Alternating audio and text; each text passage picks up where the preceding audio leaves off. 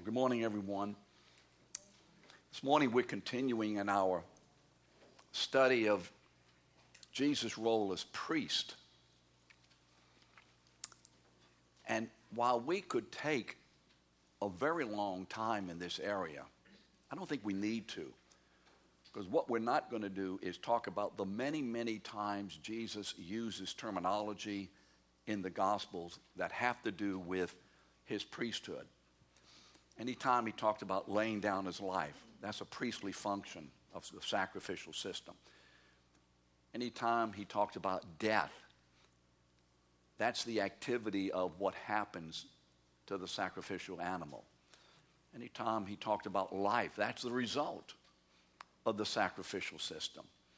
Anytime he talks about redemption, anytime he talks about any of these kinds of subjects, and when you look at the word, if, you're, if you will allow your eyes and your ears to be opened by the Spirit, you will see the word of God in the words of Jesus peppered, peppered with terminology, priesthood, if you would, terminology.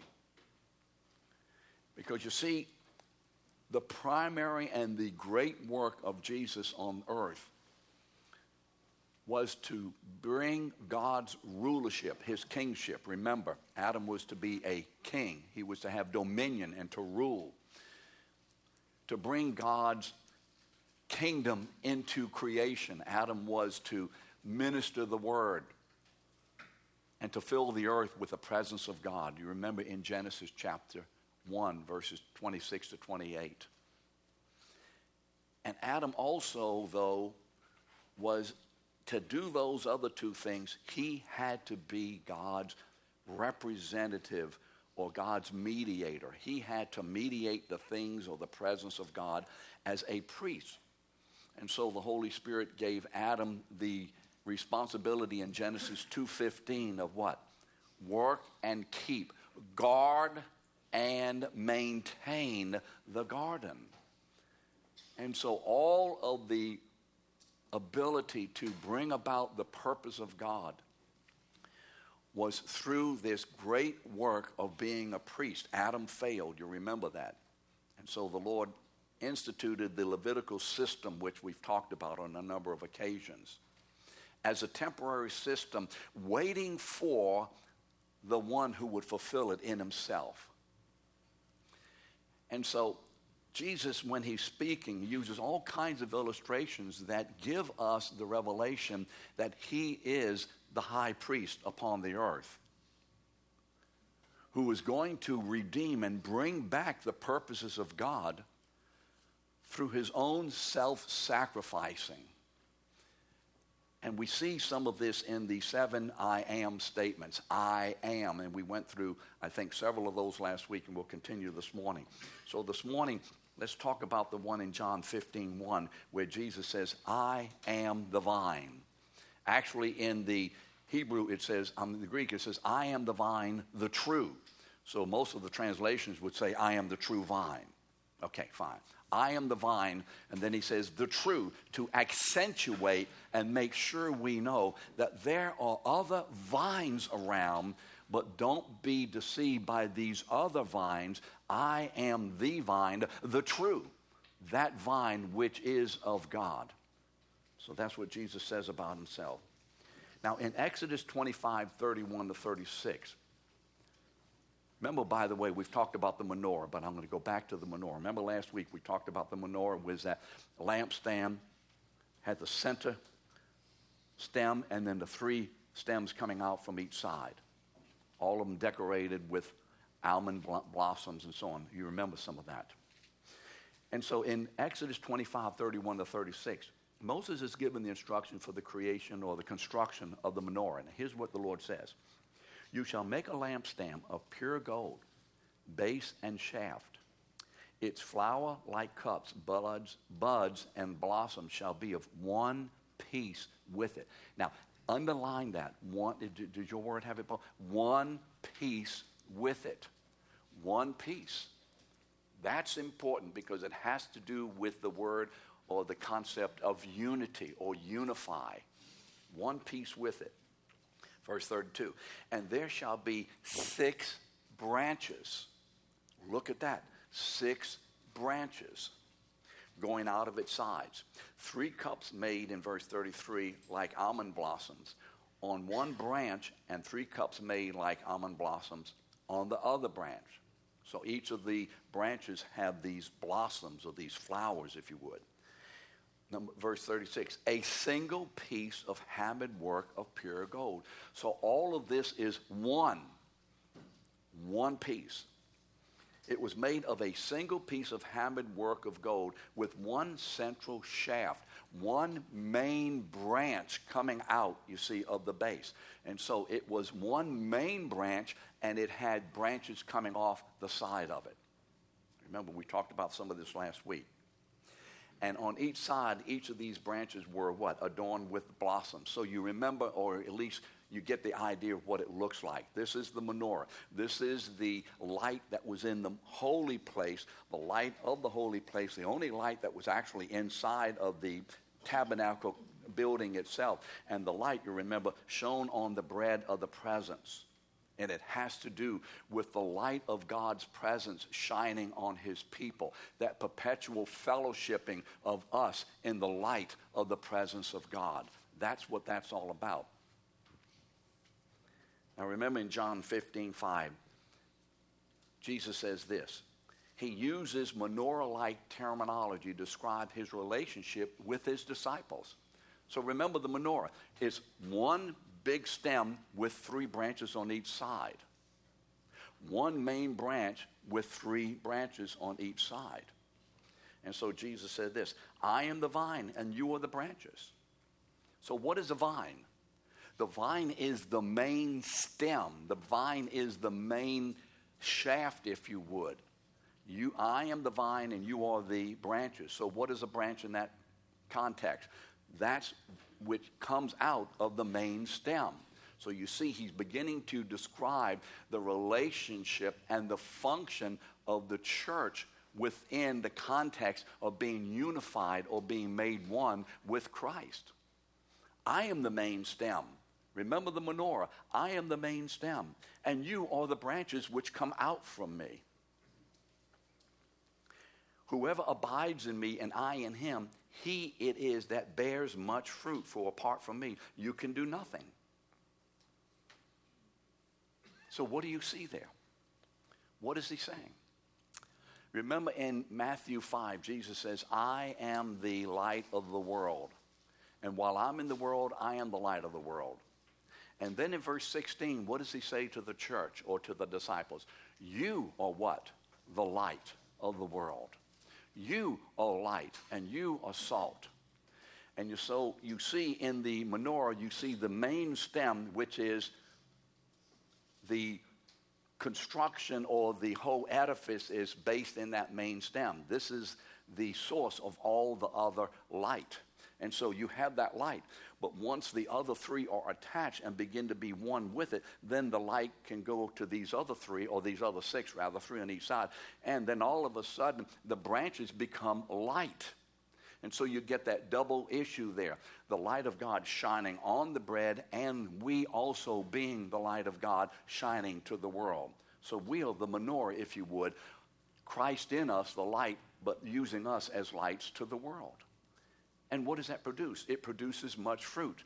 What is decorated on the cups? Remember, the branch would come out and it would have a little cup at the top, and it would be decorated as an almond blossom. What is an almond blossom? It's fruit. It's fruit. And so Jesus says, when you abide in me, you're going to bear much fruit.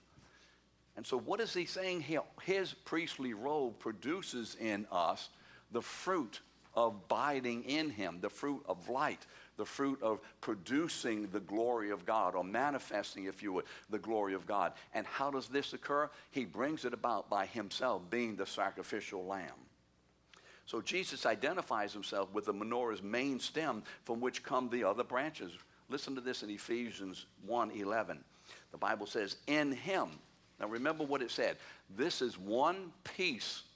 The menorah is one piece, unity inside in him, in Christ, we have obtained an inheritance, having been predestined according to the purpose of Him who works all things according to the counsel of His will. So the menorah shows the unification of the church in Christ, producing through the Spirit the fruit of the Spirit, the light of the world. The branches of the menorah are decorated with almond branches, signifying the fruit of the Spirit being connected to the stem. Where do we see anything about the fruit of the Spirit? Where does Paul talk about the fruit of the Spirit? Remember what? Galatians 5 22 and 23. The fruit of the Spirit. And what is the fruit of the Spirit? The word karpos is actually a singular word. What is the fruit of the Spirit? What is that essential fruit, that essential work, that essential revelation, that essential activity that God wants us to display, which is proof of his triune nature? How do we as believers prove to the world that God is Father, Son, and Holy Spirit? Maybe by saying something about it, but how do we prove that? Where is the proof that God is triune? Where is the proof of that? What is the proof of that in our lives? What proves it? Love proves it. Love. Well, you say, what do you mean, love? Well, you remember what we said. People say that Allah and God of the Bible are the same. It's just different name. well, that's a bunch of balderdash. It's wrong. Don't you ever fall for that lie. Allah is a single person being, supposedly. He's a single person. And can a single person being demonstrate love? Yes or no? No. Why?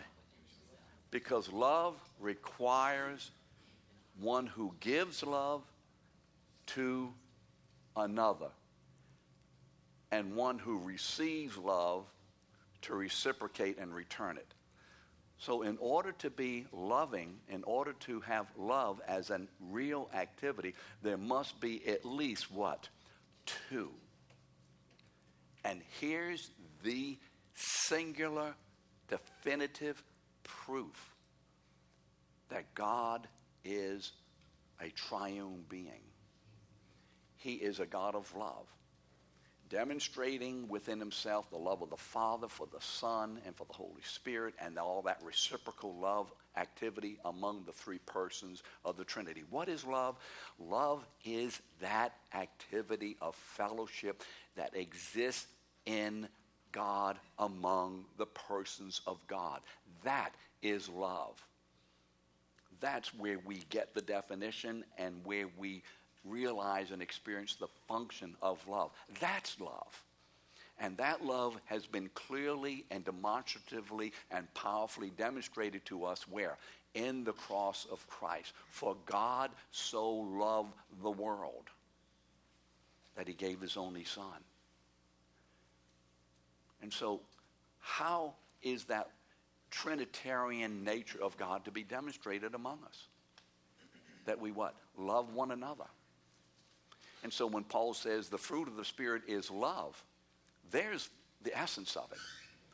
Well, then what he does there in Galatians 5.22, he says the fruit of the Spirit is love. That's the essence of the proof and the manifestation of the reality that God is in me. Well, then, what is the experience of love? Joy. You see, Paul has set forth by the Spirit a diamond with eight facets. The diamond of God is love. There it is. Now, let me give you the way to make sure that we understand that this is a true diamond. The experience of love is what? Joy. The effect of love is peace. And the expression of love,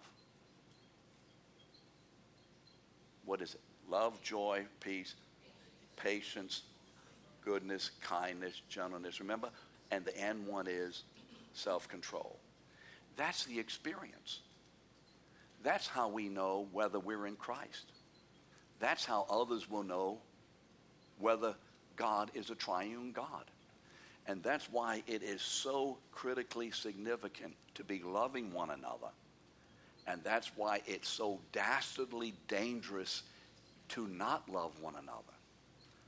Because the essence of God's character is a holy, pure, consuming love from one person of the Trinity to another person of the Trinity through the roles that each one of them carry out within the Godhead. Amen? So that's what love is so important. So the fruit of the Spirit is love. What is the experience of love? Joy. What is the effect of love? Peace. And what is the expression of love?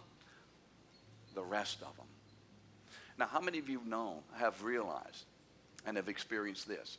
That when things are going wrong in your life, peace is not experienced at that moment in joy. You know, you're not, you're not feeling settled and joyful. How many of us have, when we've had that to happen, and all of us have, when our peace and joy are attacked by the issues of the world, by the temptations of the enemy, and by our submitting to those temptations, when our peace and joy are attacked, have we found out that it is difficult to be patient with people? To be kind. I'm, come on, come on. Anybody in here? Have you ever wondered why, why, why? I'm going to try to be what? How, how, to be faithful, to be self-controlled, to be gentle, to express love. Because you see, those seven sorry, those six depend upon the first two as their reality and ability to be expressed. So when you're impatient, when you're unkind, when you're not self controlled, whatever, ask the Holy Spirit, what is affecting my peace and joy? Deal with the base of what's wrong. It's your peace and joy that are being attacked, which have caused the expression not to be functioning in particular areas as it should be functioning. Angry, resentful, unforgiving.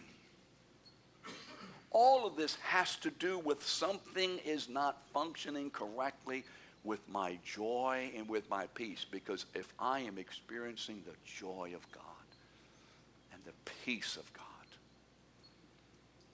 Things can go wrong all around me. And I won't be, you know, it's not, I'm not happy about it.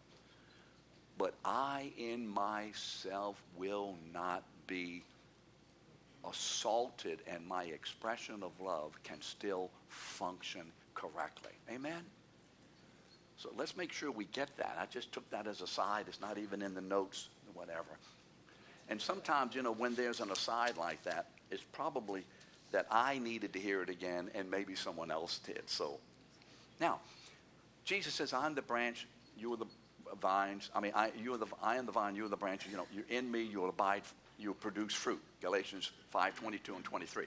Now, but let's look at something of the Old Testament use of the word branch because the word branch is very significant in the Old Testament. Let me read to you a couple of verses from the Old Testament concerning this terminology of branch. There shall come, uh, Isaiah 11, 1, there shall come forth a shoot from the stump of Jesse. How many of you have seen a tree stump where a shoot comes up, comes on up and begins to grow? You know? You, you know what this is. From the stump of Jesse. A branch from his roots shall bear fruit a branch from his root shall bear fruit. So, first of all, we have a, a prophecy that a branch will be a person. Jesse is a real person. Who is Jesse? How many of you know who Jesse is if I were to ask you? How many of you are not sure who Jesse is? Come on, you can raise your hands. Okay. Jesse is the father of King David. David is the progenitor or the ancestor of Jesus Christ. And so Isaiah is saying here someone's coming from the house of Jesse who will be the one who will bear fruit. What fruit? The fruit of the presence and power and work and effectiveness of God's love as a demonstration that God is this great triune being to bring his people back into fellowship. He's going to produce that fruit. This one who is called the branch. Look at uh, Jeremiah 23, 5 to 7. Behold, the days are coming, declares the Lord, when I will raise up for David a righteous branch, and he, you see, we're talking about a person and he shall reign as king and deal wisely, and he shall execute justice and righteousness in the land.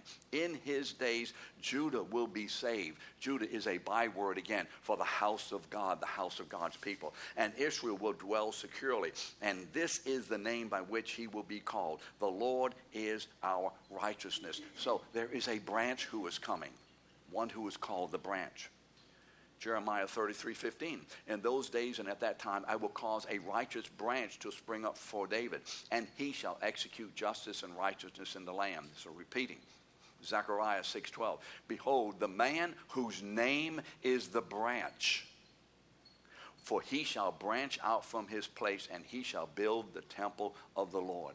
So when Jesus says, you know, talks about himself as being the vine, he is using that terminology to refer to himself. He doesn't say I'm the branch because at that time with that particular thing, it's a vine, but he's referring to himself as the branch. And by the way, I'm not, I, have heard this before. I've never looked it up and I've never verified it, although I did talk to a couple of people and they said it was correct. So I don't have any more verification than that. But the branch, the word Nazareth in Hebrew, as I understand, is very close to the word and the sound of the Hebrew word for branch. So he shall be called a Nazarene. Remember from Nazareth. So what? I think it has to do with he shall be called the branch. And so every time when these people said Jesus of Nazareth, they were saying Jesus the branch. And when they said that, it was another way of God saying, look, he's the one. He's the one. He's the one. God puts all of this these hints throughout his word. And here it is in this man, all of this collected and being fulfilled in this man. So when Jesus is sitting there, actually they're crossing the brook, and as he's going through the garden and you see these vine branches, you know, and these, uh, what do you call it? Um, um, well, I suppose they're vine branches, whatever they are, for uh, wine. What do you call these things? The grapes. When the, he says, I am the branch, I am the vine and you are the branches. You see how it's you see how all of these things hang down and have a lot of grapes on them, but they're connected. That's who I am.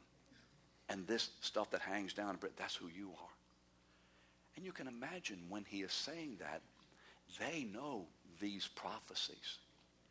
They know these prophecies. He's, he's talking about what Zechariah said.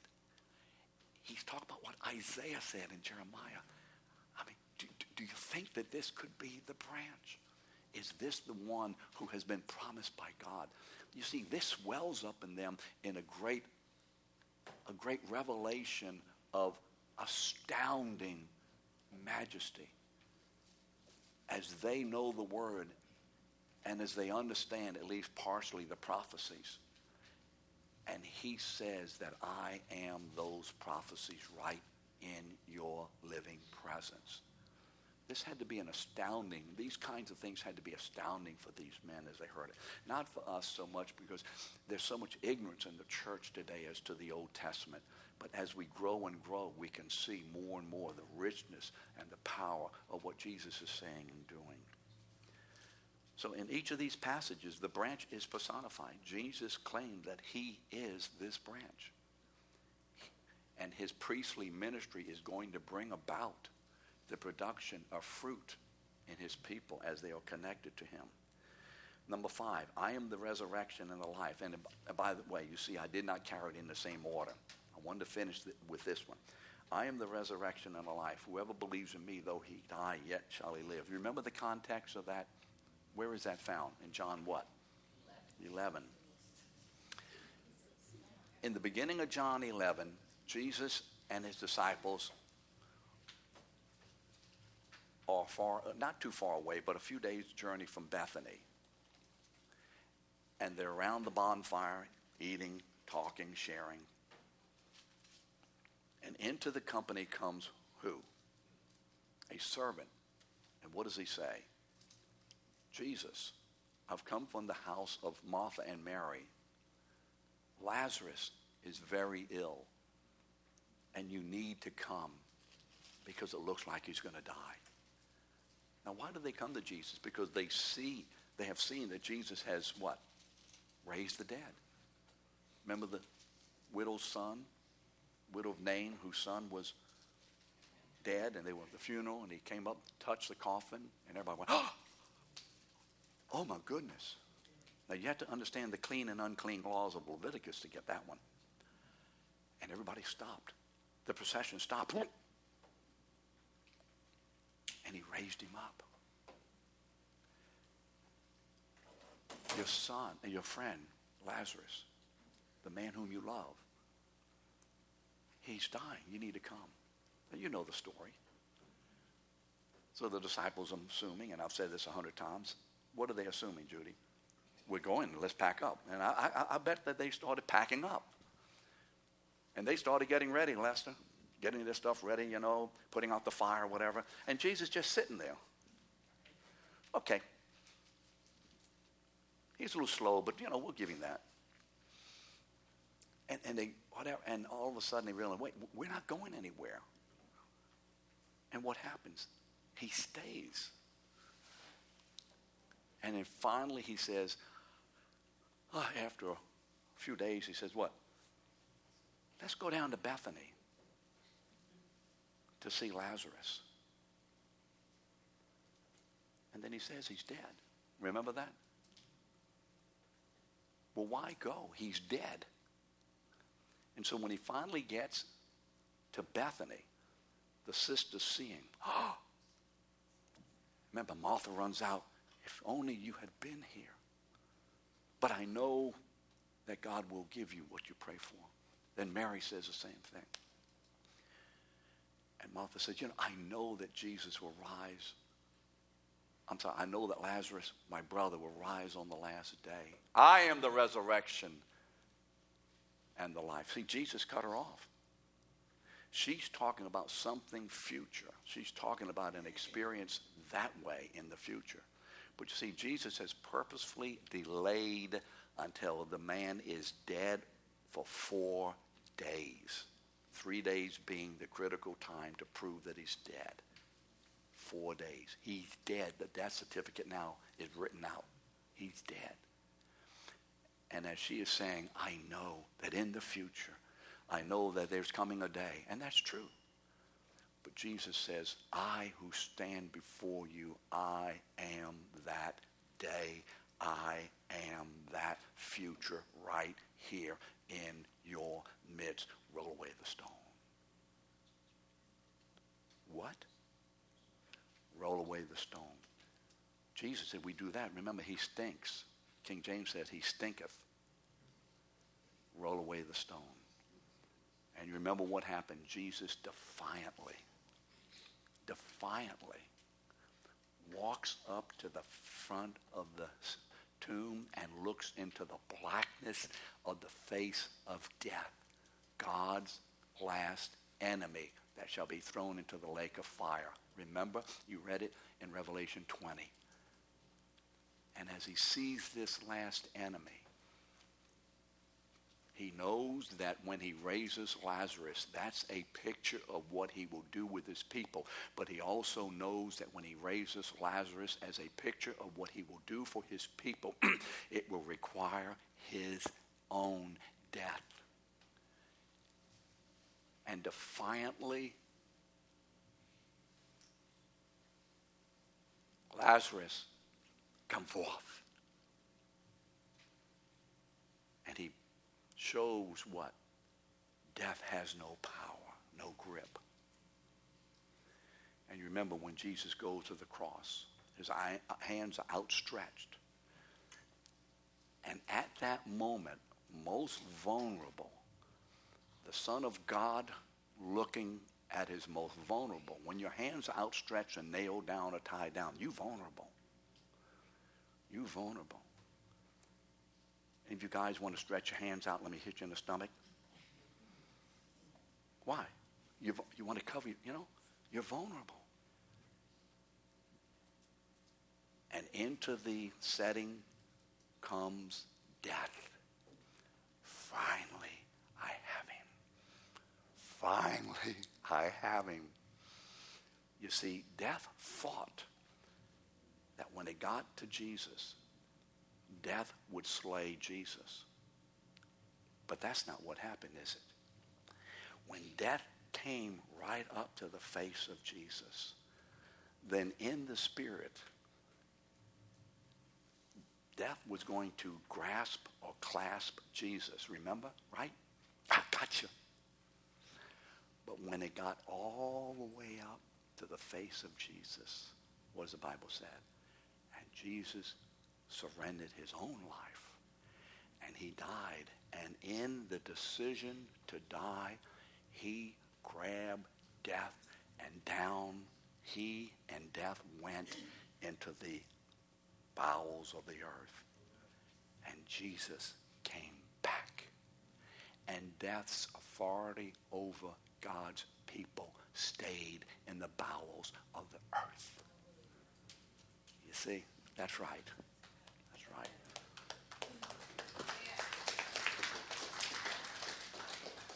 So when Jesus says, I am the resurrection and the life, what he's doing there, the first or the other I am statements or activities that happen in the tabernacle and function in the sacrificial system as God's means of bringing his people into his presence.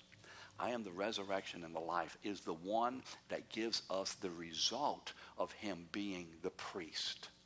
He is the resurrection and the life for us because he is the King of glory who is building his kingdom through his sacrificial death. He is the King of glory who was building his kingdom, prophet, through his own sacrificial death, the priest.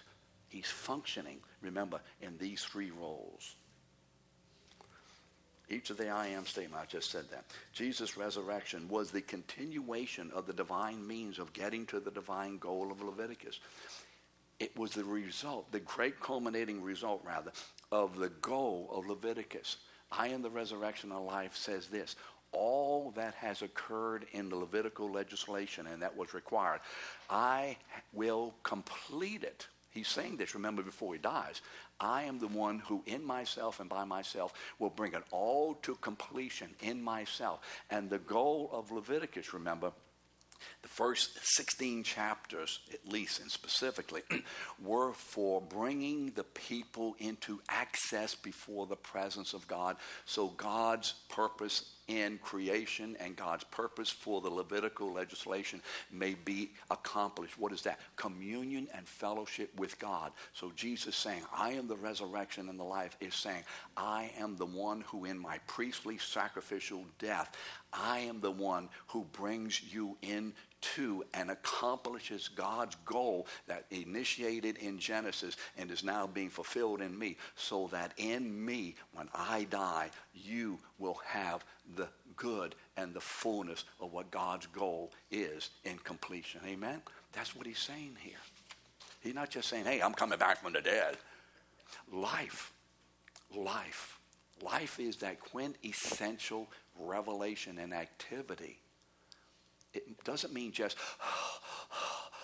breathing. It has to do with the life of God, life in God's presence, the life of God in his people. John 17, 3. For this is eternal life, that they may know you, the only true God, and Jesus Christ, whom you have sent. Jesus' resurrection was God's affirmation that Jesus' death satisfied the full requirements of his holy justice, thus opening the way into the glory of his presence, where his people would enjoy the light of his presence forever. I'm not going to get this done today, am I? Man. Finally, in the resurrection, and I think I'll stop at this point. Finally, in the resurrection, listen to me. in the resurrection. That time when Jesus received his glorified body. And the stone was rolled away by the angels, and Jesus came forth. He didn't need to have it done that way. The stone was rolled away so we could go in there and see he wasn't there. The stone rolled away was for our purpose, not for his. And finally, there is a man upon the earth who is the exact image of his creator. He, being the creator himself, has now fulfilled his own creation mandate. Let us make man in our image according to our likeness. He has himself fulfilled that. Finally, God the Father has a man on earth who is according to his will.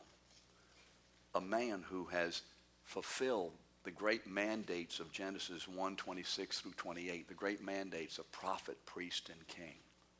This man in whom all three persons of the Trinity are clearly and continually and effectively and truthfully and consistently and everything else Lee manifested.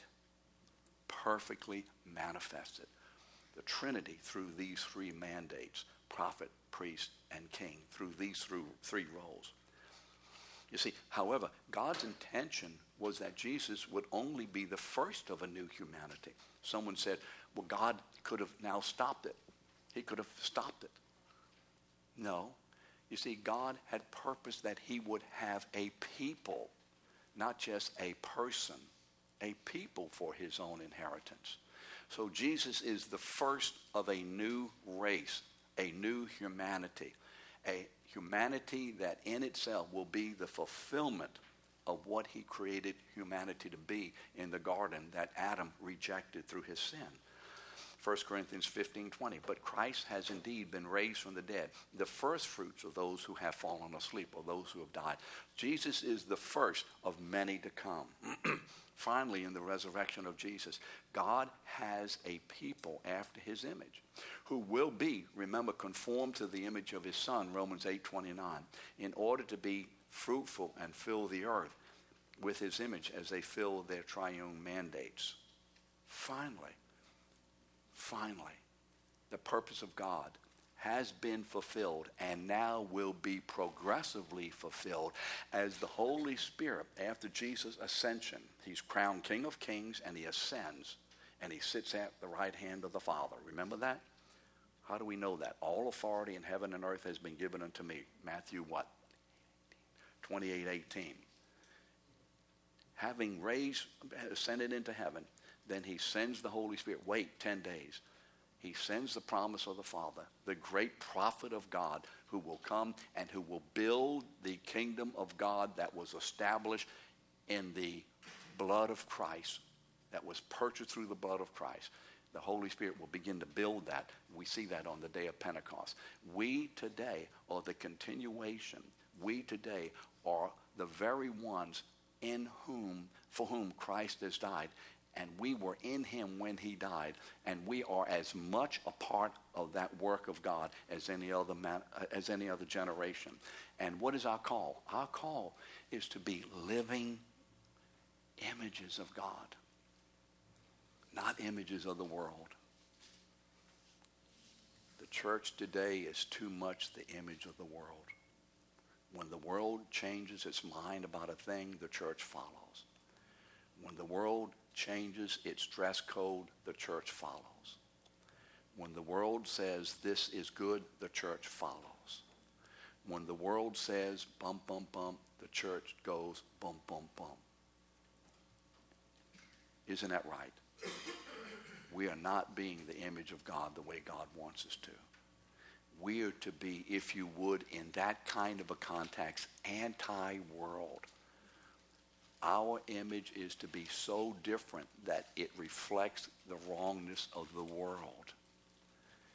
So let us be a people who continue, continue to pray, Father, purify me as an image bearer. Show me where I'm not being an image bearer. Cleanse me conform me, strengthen me, show me the areas, and I hopefully will repent of them. You see, because the world says, walk this way. And the church begins to walk this way. Amen? We've seen it. It's in this church. It's happening. It's not what God wants. The Son of God died, so we would be very different from this. Be praying about the sermon this morning. It's a, what do you call it, Palm Sunday communion sermon. Thank you so much. See you next week.